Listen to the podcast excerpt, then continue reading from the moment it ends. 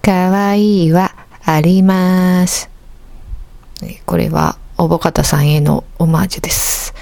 おぼかたさん本出したんですよね、先月。おぼかた春子日記。また読みたいなと思ってます。理系女と聞いたら、彼女をイメージする脳みそになってしまいまして、そのぐらい、おぼかたインパクトの爪痕は大きかったわけです。はい。てなわけで今日のテーマは、可愛いについてです。アナとラジオ始まりました。よろしくお願いします。お便りをいただいております。久しぶりですね。えー、はじめまして。出てくるワードがドンピシャすぎて好きです。ゆったりした話口調で格をつく。もしトークテーマのご要望を聞き入れていただけるならぜひ、お年寄りを可愛いという人についてお話しいただきたいです。僕自身はかなり苦々しく思っております。お体に気をつけて配信なさってください。更新楽しみにしています。いいさんよりいただきました。はじめましてですね。ありがとうございます。なんかあの、かわい、お年寄り可愛いについて、なんか野良ネタか戦望とかでも言ってなかったでしたっけ？なんか、舐め、舐めた、舐めてる、舐めてるから使うみたいな、そんなこと、話をしてたような気がしますね。うん。まあ、お年寄りを可愛いという人が気に入らないので、代わりに悪口言ってくださいってことでよろしいですかね？いや、違うか。うん。そう、なんかね、うん、お年寄りに限らず、なんか男性って基本的に可愛いって発することについて厳しいイメージがあります。うん。犬可愛いとか言ってんの、ムカつくとか、まあ、すぐ言うからでしょうね。可愛いって。まあ、可愛いのカバーする範囲は徐々に広がってきてますね。今や、可愛いは世界でも通じる言葉になりました。そして、ちょっと聞きます。そもそも可愛いを持ち上げてきたの誰だと。今4月ですね。クラス替えあります。同じクラスの女の子。あの子可愛い。大学入学します。あの子可愛い。新入社員。入ってきます。あの子可愛い。転勤します。同じ部署になったあの子可愛い。結婚します。近所の奥さん可愛い。永遠に可愛いのループ社会です。こんなに可愛いを持ち上げておいて可愛いを使うのはもう無理です。もう可愛いは止められません。地球大気圏を超えてオゾン層。地球を守ってくれてるオゾン層可愛いの域まで来ています。もうとっくに可愛いは可愛いの範囲を超えているんです。うん。まあでもこの可愛い持ち上げ文化がもたらした功績もあります。それはアイドル文化の発達です。アイドルは可愛いに人生をかけています。ロックです。女性の可愛いへの執着心なめんなよと言いたい。なんぼかかってると思ってんねん。家帰るぞ。中古の、ボロボロの家帰るぞ。まあ答えになってないの分かってます。一旦お返しします。まあ真面目な話するとね、うん、まあそういう社会であるわけですので、可愛いと言われて悪い気する女性はほとんどいないと思います。うん、まあおじいちゃんはまあ、バカにされてると感じるかもね。若い子に言われたらね。まあそれは、その子が 可愛いって言ってしまった時、その時にそのおじいちゃんに怒られたらいいです。それだけです。うん。まあ個人的に思うことは、よぼよぼのおじいちゃんは赤ちゃんに似てます。そして生まれたばかりの赤ちゃんもまたおじいちゃんに似ています。輪廻転生です。うん。それはよく思いますね。めっちゃ似てんなって。結局おじいちゃんは、うん、おじいちゃんが赤ちゃんになって、赤ちゃんがまたおじいちゃんになって、繰り返してるなって。それは思います。うん。あと自分も可愛いおばあちゃんになりたいって思ってますね、私は。憧れてます。うん。おしゃれなおばあちゃんとか見たら、あ、いいなって、あんなになりたいなって思うし。それに私にとって可愛いという言葉は永遠の憧れの言葉です。あわよくば一生を通して、できる限り多く言われたい言葉。うん。そう、私可愛いって言葉昔はね、使えなかったです。こんな、不細工な私が可愛いなんて言葉を発したら、絶対不細工のくせにって思われるって悩んでたから、うん。なんかこの間ツイッターで、ブサイクやから、自分がブサイクやから、なんかセクハラされるような女の子が少し羨ましいみたいなこと言ってる人がいて、ちょっとわかるなって思いました。私も昔スカートめくりされるのに憧れてたんです。小学生の時に誰にでも無差別にスカートをめくる男の子がいて、全然かっこよくもないし、むしろ女子から嫌われまくってた男の子やったんですけど、私はいつめくられるんやろうなって、ちょっと待ってたんですよ。うん。スカートめくられて、めくられた子を数えてた。うん。あの子はめくられたやろって。次はあの子かなって。あ、そういえばあの子もまだやな、みたいな。ほんで最後までめくられんかったのは私と、私がクラスで一番ブサイクやなって思ってた女の子。その二人だけ最後までめくられませんでした。うん。鉄のスカート履いとったわけちゃいますよ。おかしいな。なんでかな。おかしいな。まあ今日はそんな話です。はい。ハッシュタグ読みをします。えーまずはトニーのおかげさん。えーっとね、これやっぱりなんか拾えるのと拾えないのがある。なんか見るタイミングによってね、変動します。私だけですか？ちょっとツイッターって、うん、なんかよくわかんないですね。はい。というわけで、でも、過去を遡って拾います。えー、トニーさん、好きな人に好きな人がいる場合行くかどうか、行けなかったな。一人思い出3分出かけたかい。言わないと何も起きないんですよね。あと若い男との話、共感的に聞きました。あります、あります。うん。そのことです。ありがとうございます。思い出散歩。そう、いい言葉ですね。うん。そう、言わないと何も起きない。まさにその通りでございます。うん。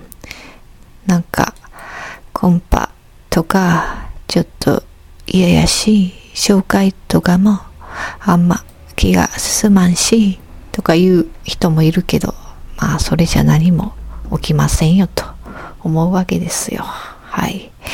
続きまして、マグマグさん。ファイブめっちゃ懐かしい。あの頃茶髪や金髪がまだ珍しくて、友坂理恵の役役柄かっこいいと思ってた。95年あたりは大人っぽい女性や不良っぽいのが人気だったのかな。安室奈美恵、愛川七瀬、パフィーとか、今のロリ至上主義からは考えられないことやな。トイレの失敗を笑った。とのことです。ありがとうございます。うん。そうですね、大人っぽい子が、ファッションもちょっと大人っぽかったですもんね、あの時代ってね。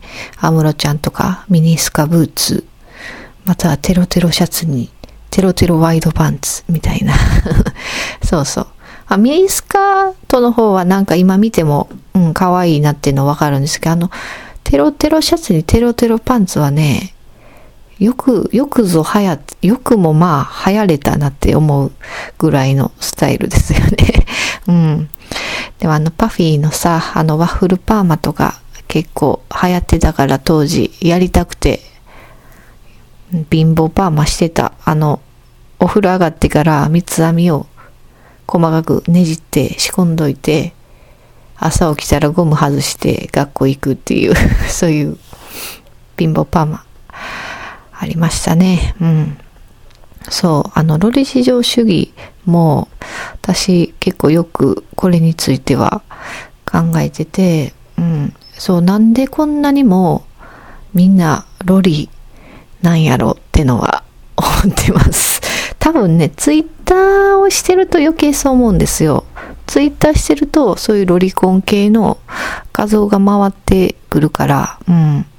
多分目につきやすいんですよね。言いやすい、そういう共通の趣味の人が集まるから、うん、言いやすいっていうのももちろんあるやろうし、うん、でも私は男の子を育ててて、やっぱりね、ロリコンは、ロリコンにはなってほしくないです。うん、ですね。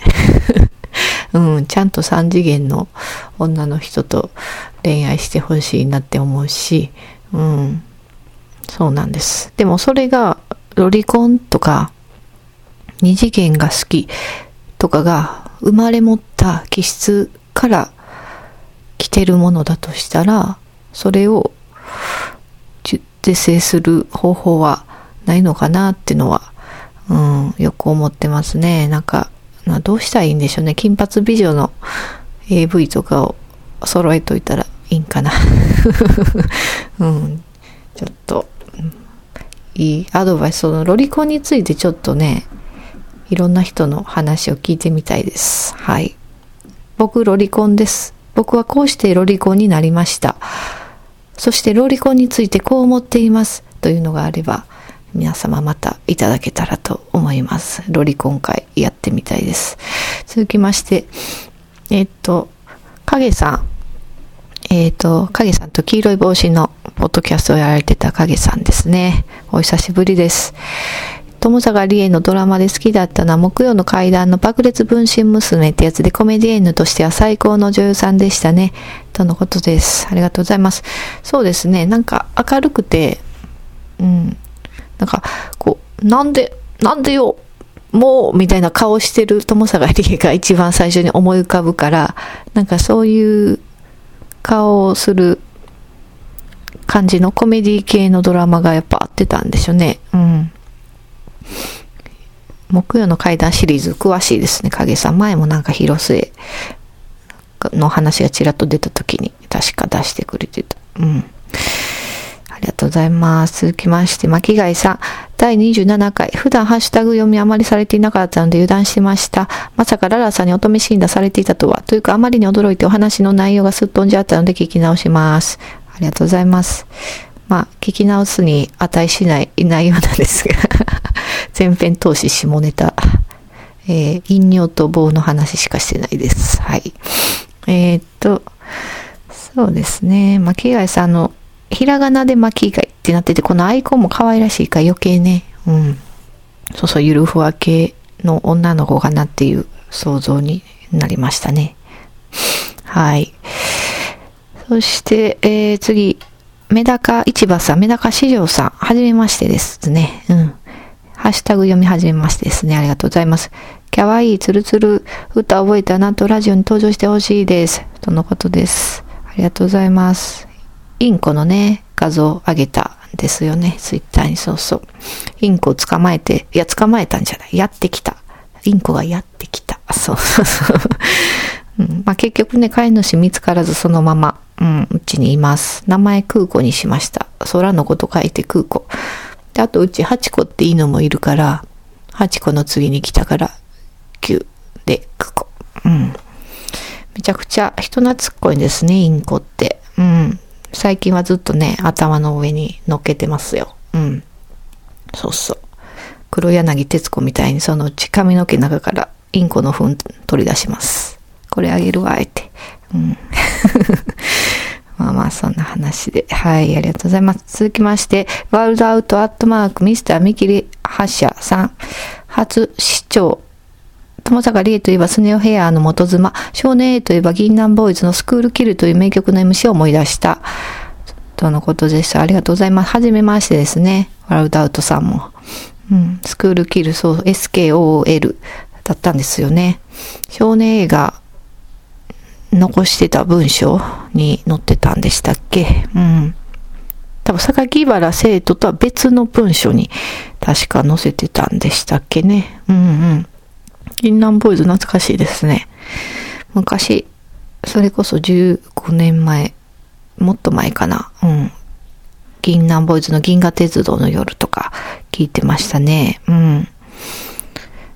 GOING STEADY っていうね、確か前身のバンドがあって、それがめっちゃ人気やったんですよね、当時。うん、恋して恋してってみんな。男の子がね、好きでようカラオケで歌ってたような記憶があります。懐かしいですね。あと、オザケンとね、この間コラボしてましたよ、峯田くん。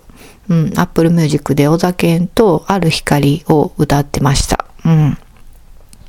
峯田くんもオザケン好きなんですね。私もオザケン好きなんですよ。オザケン大好き。そうそう。またオザケンの話もしたいなとか思いながら、また、うん、オザケンの本を書いてる人がいて、それを読んでからにしようと思いながらまだ本書いてないんで、うん。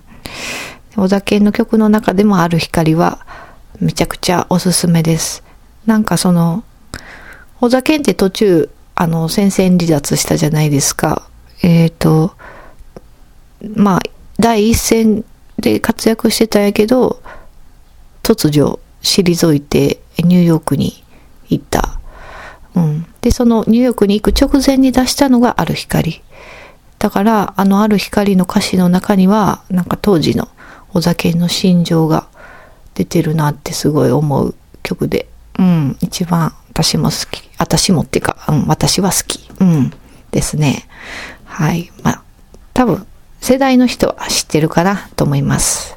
もし世代じゃない人いたら、また聞いてみてください。めちゃくちゃおすすめです。はい。ってな感じで、あ、あと、なんか、マグマグさんが、石田一世のピエロの画像をハッシュタグで貼り付けてくれてました。うん。それがやってきたらっていう映画のね、やつですね。なんか、もう、輪郭もーって思いますね。この画像見ても、輪郭もーです。ちゃんとせえ。ちゃんとせえと思います。はい。ってな感じで、今日終わりますね。またご意見ご感想ありましたら、ハッシュタグ、ナットラジオでつぶやくか、またはメールをください。ガチャピンじゃないよ、アットマーク gmail.com までよろしくお願いします。ツイッターアカウントはララさんら、RARA 数字の3、RA です。お願いします。では、さよなら。